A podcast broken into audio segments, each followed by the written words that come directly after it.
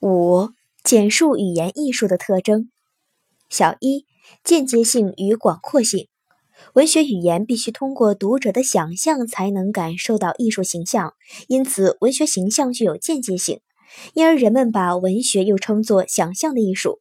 用语言来表现现实生活，具有广泛而深入的表现能力，几乎很少受到时间和空间的限制，有着最大的自由，具有极大的容量。真可以说是观古今于须臾，俯四海于一瞬，能够突破客观时间，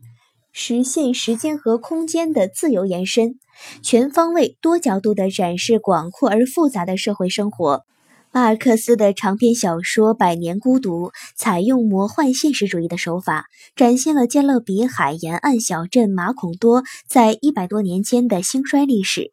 战争与和平》这部史诗性的长篇小说，更是将笔触从沙皇宫廷到庄园贵族，一直伸向俄法战争中几次浩大的战争场面，展示了整整一个时代的社会生活与人们的精神面貌。小二。情感性和思想性，文学的情感性越浓烈，越能感染读者，就越富有艺术魅力。抒情诗、抒情散文等情感类文字自然离不开情感性；小说、报告文学、叙事诗等叙事类文学同样离不开情感性。语言艺术的思想性在深度和广度上也远远超过了其他艺术形式。曹雪芹的《红楼梦》。巴金的《家春秋》，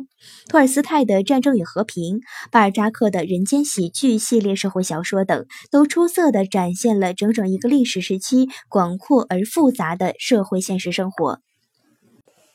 小三，结构性与语言美。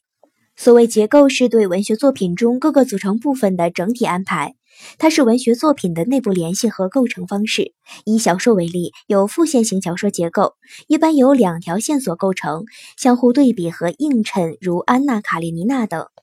也有蛛网型小说结构，常常通过几条线索相互穿插交错，形成一个蛛网状的结构形式，以表现多层次、多角度的复杂内容。如当代作家柳青的创业史，就是以四条线索形成了一个富于立体感的蛛网结构。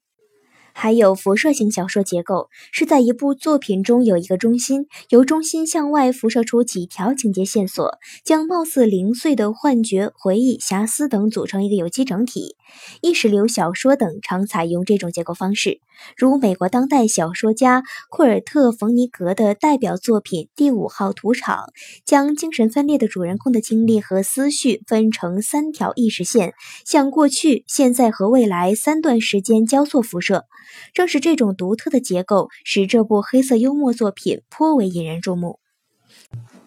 文学是语言的艺术，语言自然成为这个艺术种类的第一要素。诗歌的语言常常需要字斟句酌、反复推敲，用极少的文字去完美的表达异常丰富的内容。